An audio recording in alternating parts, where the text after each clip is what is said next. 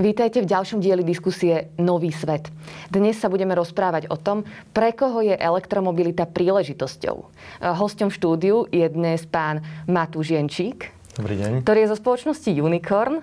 A zo spoločnosti Unicorn už sme mm, mali aj iných hostí, pani Miriam Matovu, ktorá mimochodom vás doviedla do firmy, a pána Švarca, ktorý tiež spomínal aj elektromobilitu, ale dnes sa ideme elektromobilite venovať viac.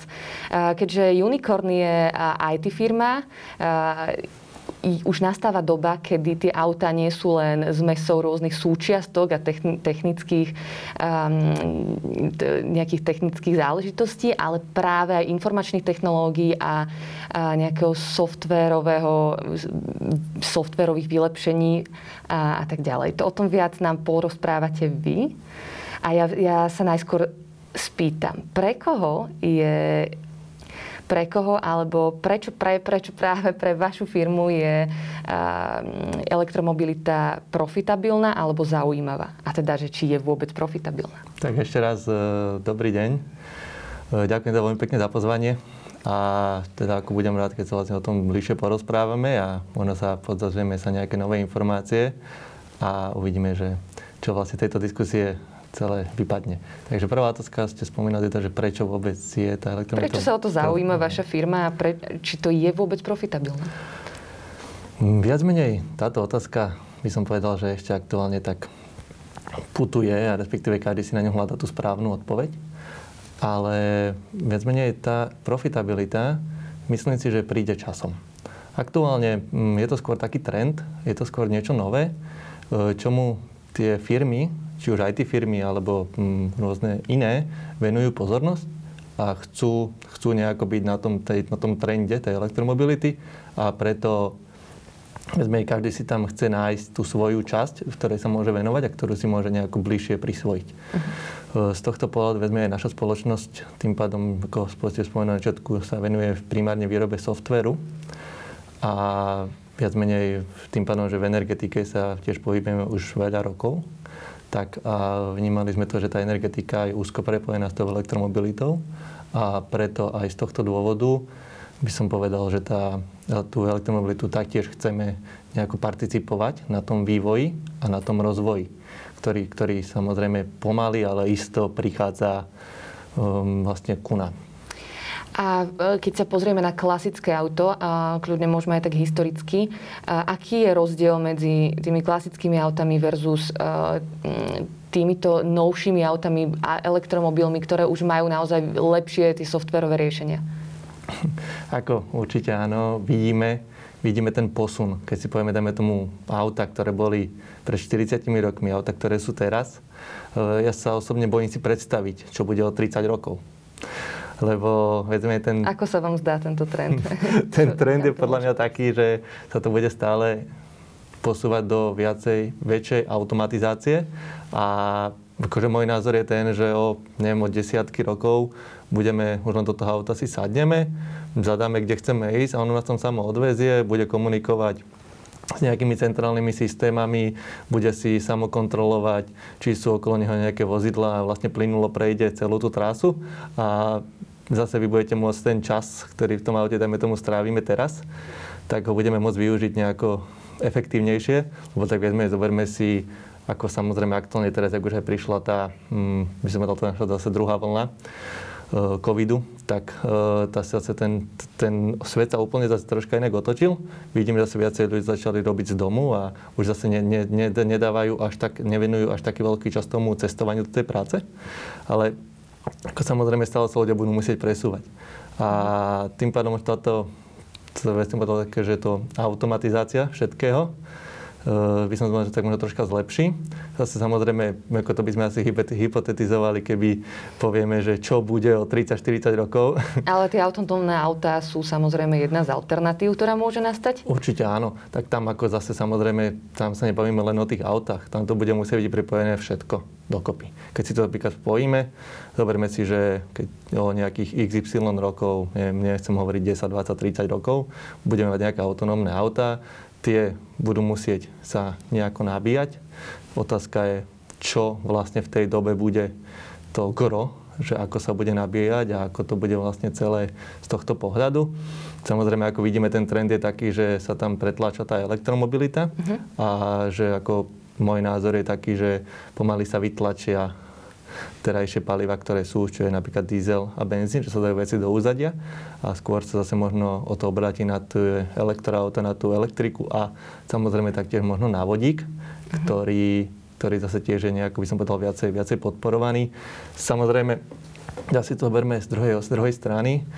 E, ako to bude vlastne fungovať, že prečo by mali ľudia používať ten vodík a tie elektroauta? Prečo by mali ľudia používať elektroauta? To je tá otázka. Ale môžeme si všimnúť, že naozaj je to veľký, je to naozaj veľký trend. A, a ako sme na tom, možno Slovensko v porovnaní s európskymi krajinami? Keď si pozrieme napríklad mapu elektrostaníc, tak e, je to celkom iné v Bruseli a vo Viedni versus Bratislava. Prečo je tam toľko tých e, elektron, e, nabíjaní na, na elektroauta u nás až toľko nie je? Aj keď sú, sú nejaké na Slovensku, po Bratislave viacej, ale aj na zvyšku Slovenska dokonca.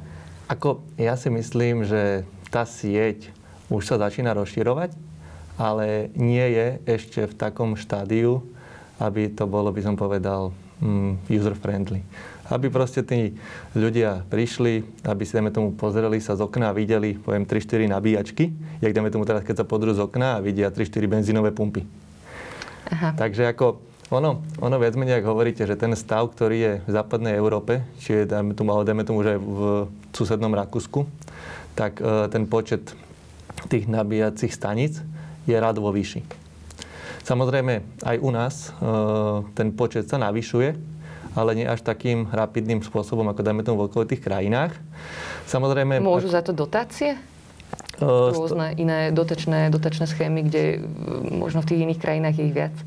Osobne neviem posúdiť, ako to je v tých iných krajinách. Uh-huh. Uh, ako to som si priznám, že si neštudoval, že ako majú oni na sebe nejaké dotačné tituly, ale ako musím kvitovať to, že viac menej aktuálne aj teda prebieha um, dotačný titul pre nabíjacie stanice. Uh, je to teda pre mesta a obce, alebo aj teda pre podnikateľské subjekty. Uh-huh.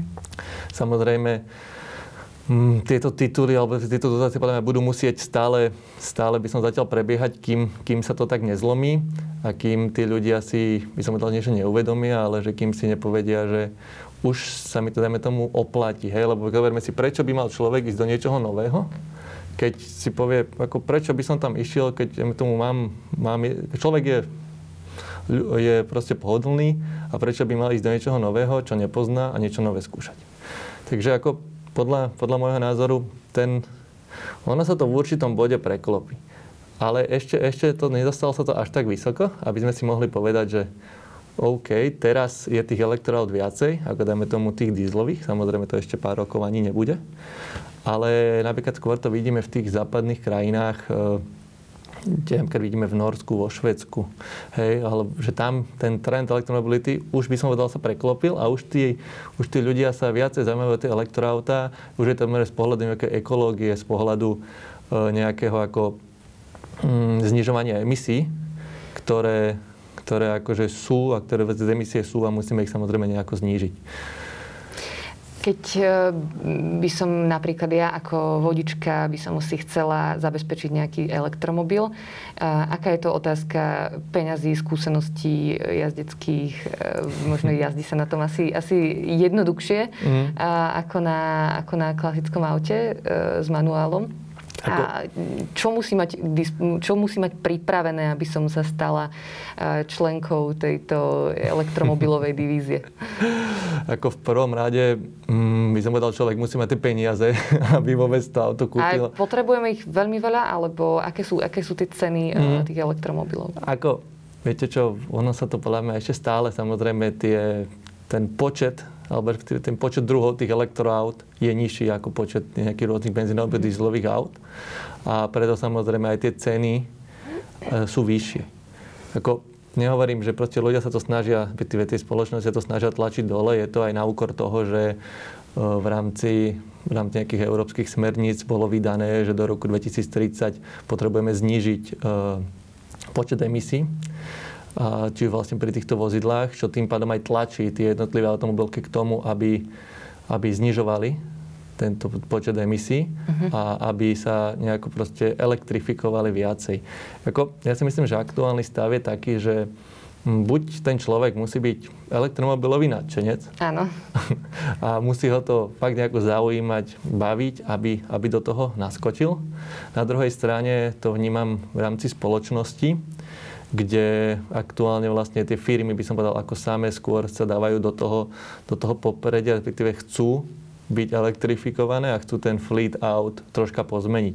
Vezme akože u nás by som povedal nastalo už ako taká obnova tých, e, toho fleetu, a kde vlastne vidíme to, že už ne, by som povedal, ne, nekupujeme čisto iba dieselové auta, ale už sa napríklad pozerá aj na nejaké plug-in hybridy, uh-huh. čo je teda akože mix uh, elektroauta s benzínovým motorom kde samozrejme ten dojazd toho elektroauta je možno nejakých 50 km, ale keď si zoberieme, že minulý človek to využije iba na tú cestu do práce z práce a poviem, že to má nejakých 40 km, tak prečo nevyužiť tú, tú elektrickú energiu a vlastne vôbec ani nepúšťa, vlastne ani vôbec nevyužívať ten benzínový motor. Samozrejme zase na dlhšie tráci. Človek není, by som povedal, limitovaný tými nabíjačkami, mm. ale vie, dajme tomu na tej dlhšie trasy zase použiť ten benzínový motor a následne zase e, iba v tých, iba tomu, tých mestách využiť ten elektromotor. Na druhej strane, e, z tohto pohľadu by ma možno viacerí, mm, by som povedal, tak zhejtovali, lebo by povedali, že tie plug-in hybridy, že nie sú dobré a že buď teda čistú elektriku, alebo teda e, čistý nejaký benzín alebo diesel. Ale ja si myslím, že to je asi otázka toho názoru, že ako sa, ako sa človek k tomu postaví a čo si možno vymyslíte, keď ja teraz položím zase otázku vám? Vy by ste si to vedeli predstaviť, chodiť každý deň na tom elektroaute? Čo som zatiaľ skúšala elektromobily mojich kamarátov, tak bola som nesmierne prekvapená, aj keď som bola na začiatku k tomu skeptická, tak som bola nesmierne prekvapená, ako je to pohodlné ako, aké to má výborné senzory, ako, ako, ako, aké tie softverové riešenia sú tam naozaj na vysokej úrovni, že sprostredkuje to celkom iný zážitok z tej jazdy. Takže ja to celkom chválim. Čo nechválim e, pri elektromobiloch je možno to, že vlastne stále nevieme, ako sa budú likvidovať tie elektrobatérie, ale to je možno otázka času a možno vstúpeniu, vstúpenie nejakých viacerých hráčov na trh. Tak, ono že tých štúdí je viacej povedzme, tam sú rôzne možnosti zase využitia recyklácie tých batérií a využitia ich, dáme tomu, v nejakých asi ďalších, ďalších odvetviach. Takže ja si myslím, že e, toto celkovo tie batérie a tú likvidáciu, to sa ako vezme nejako, že sa potom nájde nejaký cyklus, ktorom to bude bežať. Keď to napríklad mhm. teraz porovnáme, tak tiež máme, keď už sú to, dajme tomu, aj tie benzínové alebo dízlové auta, tak tiež ako vo finále to auto vždy skončí na tom vrakovisku. Jako tomu sa asi nevyhneme a proste tie určité súčiastky asi sa nedajú nejako, by som povedal, ďalej zrecyklovať. Samozrejme je to o tom, aký bude vlastne nastavený celý ten ekosystém, alebo si zoberieme to, že vlastne ten ekosystém pre tie elektromobil ešte nastavený nie je. Mm-hmm. Poďme sa pozrieť naspäť na takú že praktickú stránku týchto elektromobilov. A rozprávali sme sa o tých krátkých výletoch, že do práce a naspäť, mm-hmm. samozrejme to ide, ale čo dlhé výlety. A napríklad e, viem, že vaši kolegovia e, takýto, takýto trip podnikli a to bolo dokonca z Norska do Prahy, ak sa nemýlim. Ono, ono viac menej tých tripov by som povedal, že sme už robili viacej. Mm-hmm. Jeden z nich bol z Norska do Prahy, z Norska do Prahy kde teda išiel jeden kolega ktorý si kúpil tam elektroauto a prešiel až vlastne až do Prahy s tým autom. Tak. Zase ďalší trip, tam bol, zase sme išli z Bratislavy e, do Prahy a do Norimbergu, kde sme teda zase e, tiež skúšali, by som povedal, tieto, tie všetky nabíjacie stanice cestou. Ja by som možno sa zameral na ten posledný, čo sme mali, a to bol vlastne tento spomínaný do toho Norimbergu. Uh-huh. A čo, po, čo potrebuje človek, aby si dal na, okrem elektromobilu samozrejme, uh-huh. aby zvládol tento, túto jazdu cez veľkú časť Európy? Jasné. Ako, ako to vyzerá? Ako viac menej, mm, musíme si povedať to, aké si ten, ten užívateľ zvolí auto. Hej, sú auta, ktoré majú dojazd okolo 600 km, uh-huh. sú auta, ktoré majú dojazd okolo 200 km. My sme to zvolili tou druhou cestou, že sme mali vozidlo, ktoré má ten nižší dojazd. Samozrejme, ako je to, by som povedal, akože patrí medzi nové auta, ale skôr to bolo o tom, že primárne patrilo vo firme medzi tie meské, ale chceli sme si vyskúšať to, že ako, ako je vlastne možné aj dajme tomu s takým menším dojazdom prejsť takú väčšiu vzdialenosť. Mm-hmm. Samozrejme, človek sa musí, musí si to dobre naplánovať, musí sa, by som tak, akože tak pripraviť si takú trpezlivosť, mm-hmm. lebo ako sú, sú miesta, alebo tu sú také siete nabíjacích staníc, ktoré sú pekne rozmiestnené a človek by som povedal plynulo, plynulo prechádza. Vlastne je tá mapa nabíjacích staníc, e, kde si môžeme vlastne pozrieť, že všetky, že kde máme najbližšiu nabíjacú stanicu. Áno, ako viac menej tých, e, tých map je viacero. Uh-huh. Uh, dajme tomu jednotliví prevádzkovateľe majú svoje mapy. Potom sú nejakí agregátori, ktorí spájajú tie zase všetky nabíjacie stanice, dávajú nejako dokopy do zase spoločných map. Ešte by som povedal, že to není vôbec nejako centralizované, uh-huh. ale skôr, ak sme sa bavili na začiatku, že je tam nejaký, že tie spoločnosti, alebo dajme tomu proste tie jednotlivé segmenty si tam snažia nájsť ten svoj priestor v elektromobilite a preto vlastne vidíme to, že ešte aj tých viacero map, je viacero nejakých aplikácií, je viacero uh, viacero prevádzkovateľov, ale samozrejme ten konkurenčný boj si myslím, že byť musí. Samozrejme. Lebo na druhej strane, keby to je jeden monopol, tak by to ako nedávalo asi tým ľuďom zmysel a vôbec sa do toho netlačili. Takže pri tejto ceste po Európe, koľko potrebujem mať mobilných aplikácií, aby som, aby som dostatočne veľakrát nabila to svoje auto s dojazdom 200 km? Ako ten, ten čas je samozrejme, zase povedzme si to, či človek nabíja na pomalých nabíjacích staniciach, čo sú AC nabíjacie stanice, alebo na rýchlych DC nabíjacích staniciach, kde ten čas je fakt odlišný.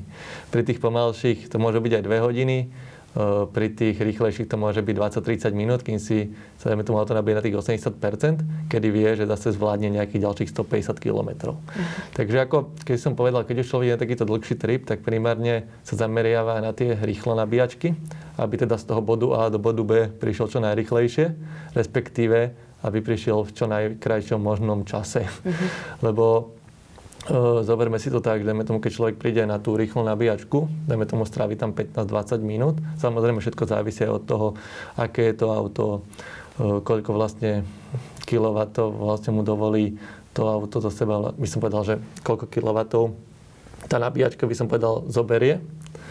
A samozrejme je to dosť aj o tom, že koľko má človek toho času, a či má ten čas dobre rozplánovaný. No, takže ráno vstanem, prejdem 200 km, dám si obed a zatiaľ sa mi, zatiaľ tak, sa mi nabije auto. Presne, vstanem, dám si obed, potom si dám kávičku. My sme mm-hmm. takto išli, my sme boli uh, traja v tom malom autičku a nám zase bolo veselo, hej. Išli sme si človek vlastne sa aj porozprával cez to, potom jak hovorili si niekde kávu, ale akože potom zase, keď to obratíme na tú druhú stranu mince, tak uh, jak sme sa na začiatku porozprávali, uh, aktuálne je to tak, že um, to nabíjanie je možné buď cez nejaké aplikácie, uh-huh. kde kde ten užívateľ sa tomu jednoducho registruje alebo len zadá svoju e-mailovú adresu, následne si vyberie nejaký tarif, zaplatí, odíde preč.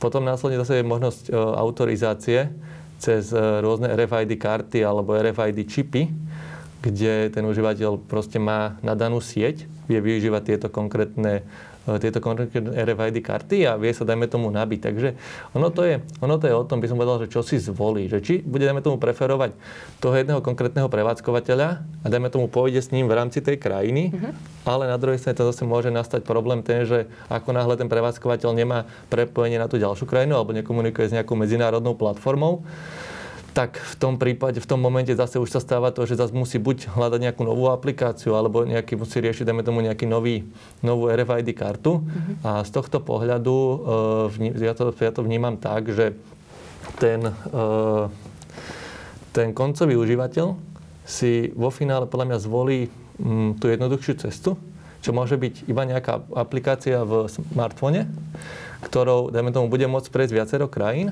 ako keď, dajme tomu, bude mať, bude mať nejaký čip, ktorý, alebo nejakú RFID kartu, uh-huh. kde zistí, že á, tak v tejto krajine mi to nefunguje a teraz ako čo bude robiť ďalej. Takže ten, ten systém tých mobilných aplikácií uh, spo, ktoré patria vlastne k tomu, k tomu napájaniu elektromobilov, tak je v podstate teraz celkom decentralizovaný. Je tam konkurenčná, konkurenčný boj, ale je to decentralizované. Ako Zatiaľ. takto vezmene, ak som spomínal, že už viaceré roamingové platformy, e, ktoré by som povedal spájajú tých rôznych agregátorov, tých rôznych vlastných prevádzkovateľov, mm-hmm. ale stále to je ešte, že nie všetci Dajme tomu, že sú ešte, by som povedal, v tých, e, tých nejakých centralizovaných skupinách. Uh-huh. A jak hovoríte, že proste skôr dosadke vníma to, že ešte tí hlavne takí malí prevádzkovateľia nemajú, dajme tomu, vôbec vyriešené e, že či vlastne kde vôbec tú nabíjaciu stanicu majú, alebo či, či ju niekde majú na mape, alebo nemajú. Z tohto pohľadu vec menej ja si myslím, že e, tá príležitosť pre tých prevádzkovateľov tu určite je, mhm. respektíve pre tých investorov, ktorí majú, dajme tomu, nejakú, nejakú nabíjacú stanicu, nejaký hardware. Je to viac menej úplne jedno, akú, aký, aký druh. Hej. Ide skôr o to, že ako to dokážu využiť a či budú, či budú vedieť uh, viac menej tú svoju investíciu následne získať naspäť a viacej na tom zarobiť.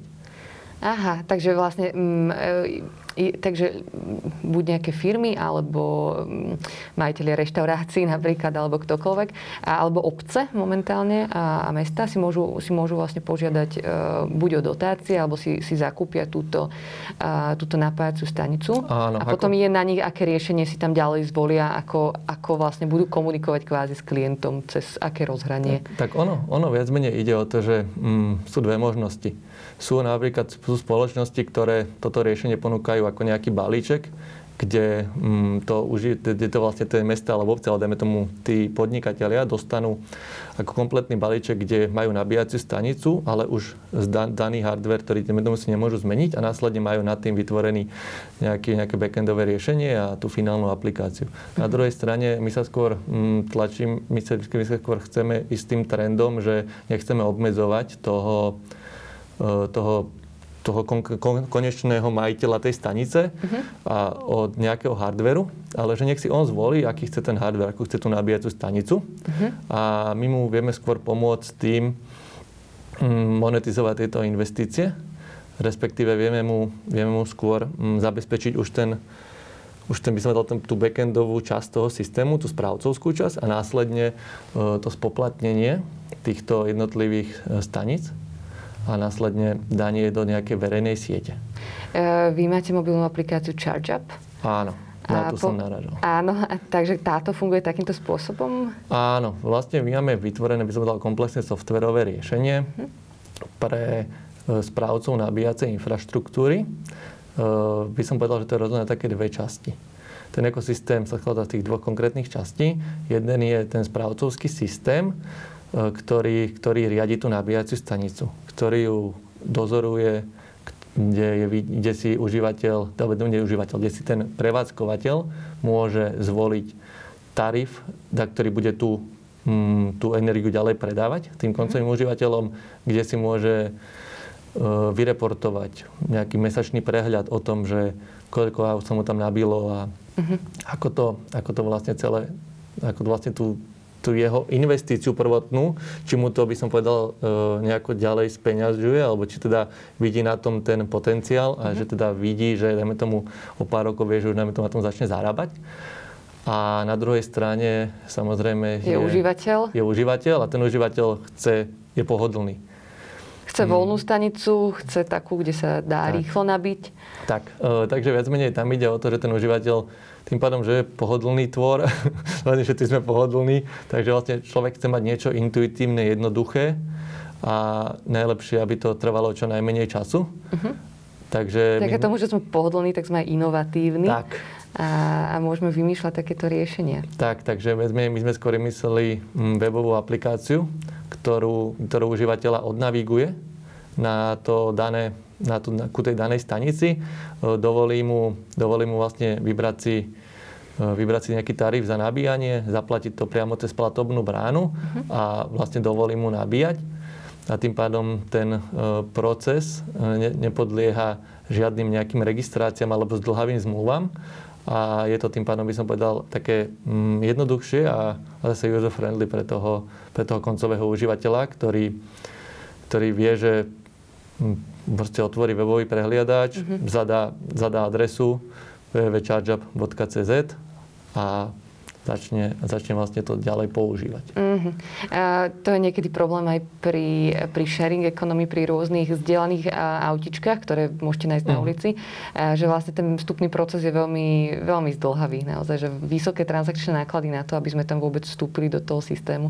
Takže a... toto je dobré čo, najmenej, čo najviac zredukovať. A keď si zoberieme to, že niekedy to aj toho človeka prestane baviť, a si povie, že no dobre, no ako už sa s tým poviem hrám 5 minút uh-huh. a keď ho to pleme neosloví v tých prvých 10 sekundách, tak potom proste tú aplikáciu poš, akože proste si ju vymaže z telefónu, ale dajme tomu povie, že ju proste používať nebude, lebo ne, ne, nebola intuitívna a nebolo to o tom, že sa na ňu pozrel a hneď dajme tomu vedel, že kde, kde sa má pohybovať. Mm, ja si myslím, pri technológiách určite treba, a treba aj vytrvalosť.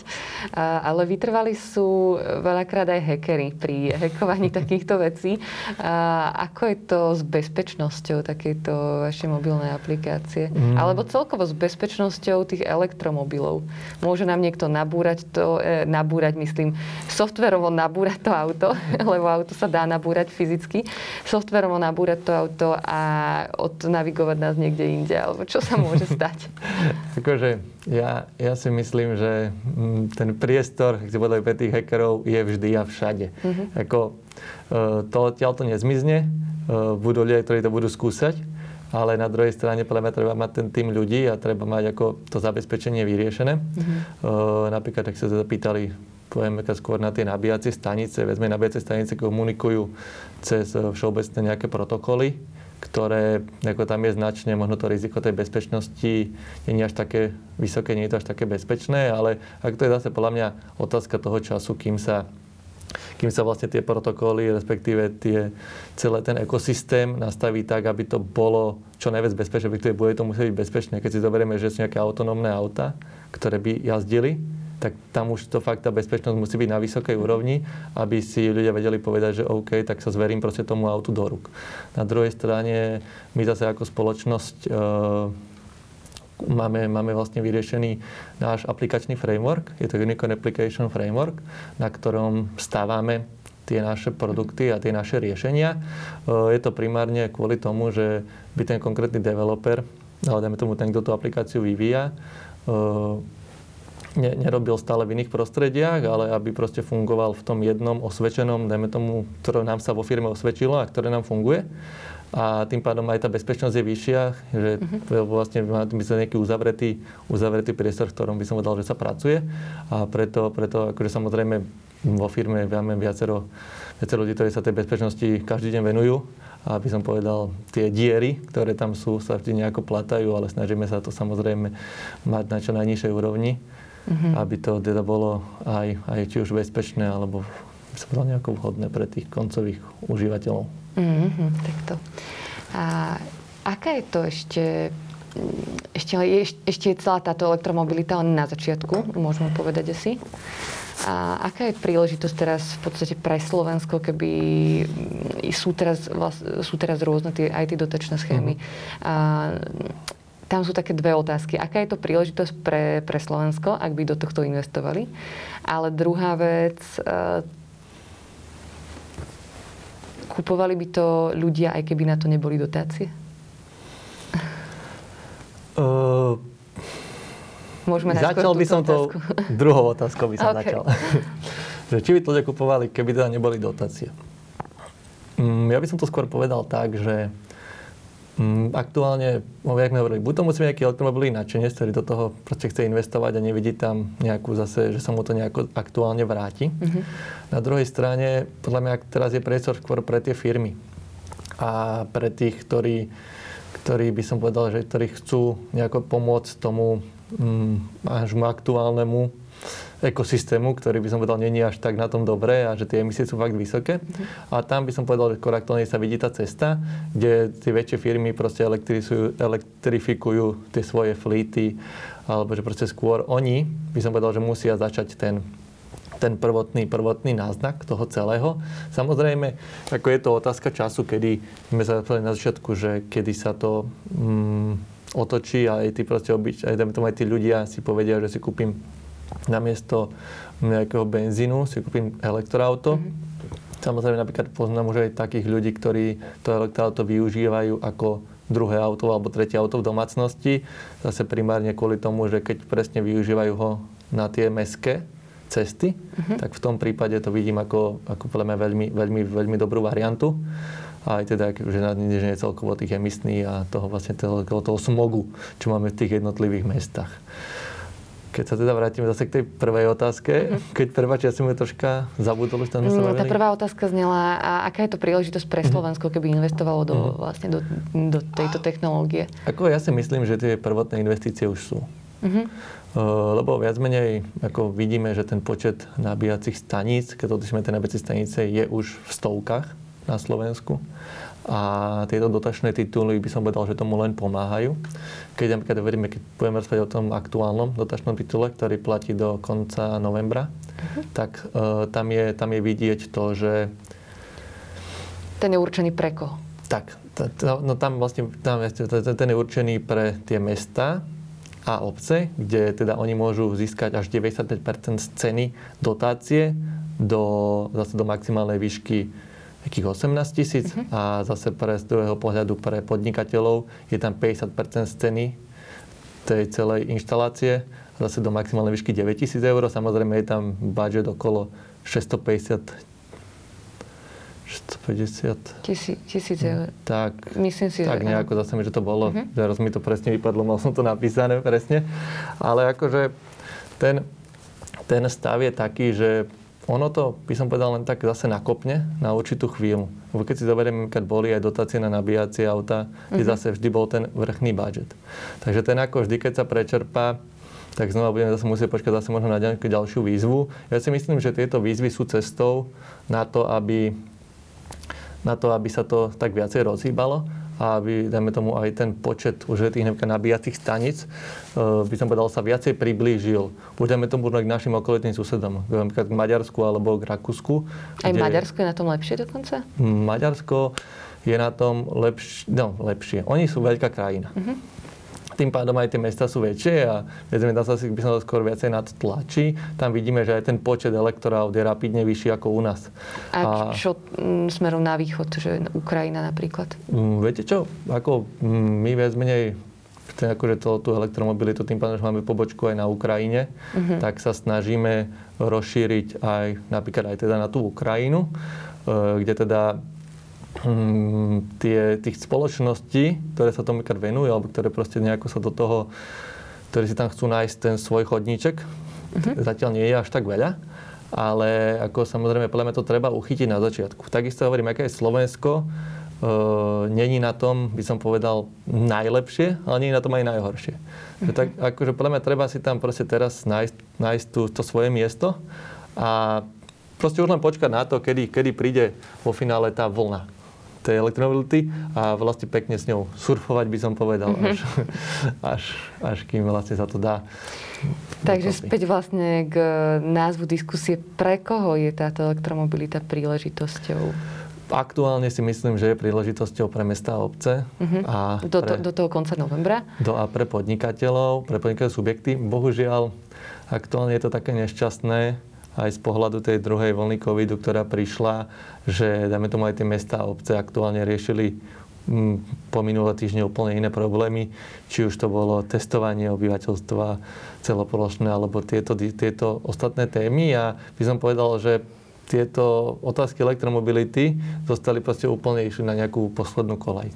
Takisto to vidíme aj pri podnikateľoch, ktorí ja som hovoril to, že e, ten podnikateľ, podľa mňa z toho pohľadu, keď má nejaký penzión alebo nejaký hotel, tak ako tá elektronabíjačka, už dajme tomu aktuálne, že ak je ten elektromobil, tak si proste pozerá to, že ten daný hotel tú nabíjačku má. Takže zase je to taký marketing a také zviditeľnenie.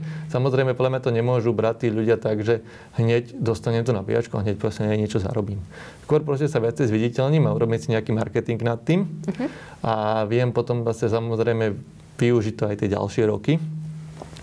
Ale ako hovorím, podľa mňa teraz dosť, dosť padlo takéto spomalenie toho celého lebo hm, hovorím, ľudia, ľudia riešia teraz aktuálne úplne iné problémy. Samozrejme. A ide to úplne tak do úzadia. Ale to je asi otázka času. Je to, je to asi otázka času, um, ale a, ako, ako hovoríte, e, je to aj otázka PR firmy na to, aby, aby sa venovala týmto zeleným technológiám a tak ďalej? Určite áno. A pokiaľ viem, tak vy máte ešte, ak by niekto, niekoho zaujímalo viacej, tieto témy elektromobility, tak vy máte k tomu ešte aj webinár. Uh-huh. Ako my ako, teda, ako spoločnosť by som povedal, že nechceme sa teraz zastavovať, aj keď by som povedal, tá situácia není rúžová. Uh-huh. A chceme ako o tej elektromobilite viacej vzdelávať a chceme, by som to do popredia tým ľuďom, aby sa o to zaujímali. Samozrejme, sú tam vždy také dva odlišné póly. Sú ľudia, ktorí sa im to pozdáva a už akože tá elektromobilita sa im začala páčiť. Na druhej strane sú tam ľudia, ktorí sú ešte takí skeptickí a nechcú, by som povedal, že do tej elektromobily nejako investovať alebo nejako sa ešte o to zaujímať a čakajú, ako sa ten trh vyvinie. Uh-huh. veďme z toho pohľadu, my sa snažíme v nejakých uh, intervaloch robiť aj takéto webináre. Um, teraz viem, že do konca roka máme zatiaľ naplánované ešte nejaké ďalšie dva. Jeden by mal byť um, nejako týždeň po tejto našej diskusii a ešte máme zase, ktorý by sa primárne venoval tej elektromobilite, možno také informácie o tej elektromobilite, že ako, ako to zase tie jednotlivé, jednotlivé spoločnosti, alebo možno, že také podobne sa by dneska rozprávali. A na druhej strane máme pripravený aj webinár, kde mm, tým ľuďom chceme povedať bližšie aj o tom našom riešení. A primárne je zameraný na tých prevádzkovateľov uh-huh. tej nabíjacej infraštruktúry, čo sú v tomto prípade buď nejakí investori alebo nejakí, dajme tomu podnikatelia, ktorí majú nejakú sieť hotelov a chcú si pred, pred nepostaviť nabíjacie stanice. Ale ako sa hovorím, my to, my to stále ideme v tom duchu, že my sme software house, chceme sa venovať výrobe softveru a tie nabíjacie stanice a ten hardware nechávame na tých našich partnerov.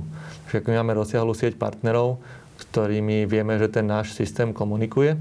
Samozrejme, mm, po splnení e, jednotlivých e, požiadaviek tej stanice, či už je to komunikácia cez protokol, alebo teda pripojenie k internetu a tak ďalej, keď splní tie základné požiadavky, tak my vieme pripojiť e, ľubovoľnú stanicu, ktorá splní tých pár základných požiadaviek do toho nášho backendového riešenia, ale ako samozrejme mm, nechávame, nechávame, by som dal to otvorené a skôr chceme ukázať ľuďom to, že, mm, že tá elektromobilita že je cesta a že je to otázka či už mesiacov, možno niekedy niekde až rokov, ale ako podľa mňa prečo, prečo proste nenaskočiť na to už teraz a nezvie sa tým teraz na tom začiatku, ako keď tomu čakať a potom sa chytať tých posledných slamiek, ktoré budú už rozdané. Ak, ak, ako som si všimla, že vaša firma sa začala venovať práve, e, práve aj, aj okrem iného aj týmto uh,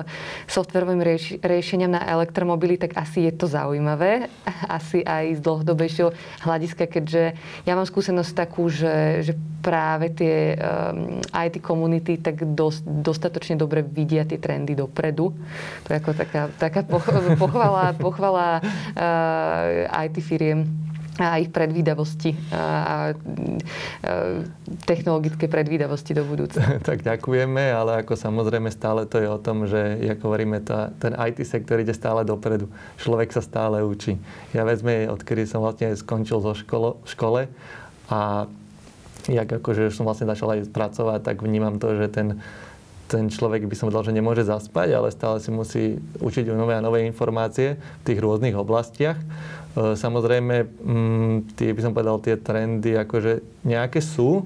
E, sú by som povedal nejaké potom pokusy, e, či už znamenú to rôzne nejaké produktové riešenia, ktoré sa by som povedal v tých jednotlivých firmách skúšajú. Ale samozrejme počítame s tým, že nie vždy všetko vyjde. Ale asi by som povedal, na to človek musí byť pripravený. A môžeme sa stretnúť o 5 rokov a zhodnotiť, aká bola elektromobilita príležitosť pre, pre rôznych investorov, pre obce a tak ďalej. Ja ďakujem veľmi pekne za rozhovor. Toto bola diskusia v rámci e, relácie Nový svet. Hosťom v štúdiu bol so mnou Žienčík. Ďakujem pekne za pozvanie. Ďakujeme, a... že ste prišli a vidíme sa pri ďalšej diskusii Nový svet. Ďakujeme veľmi pekne našim, našim divákom.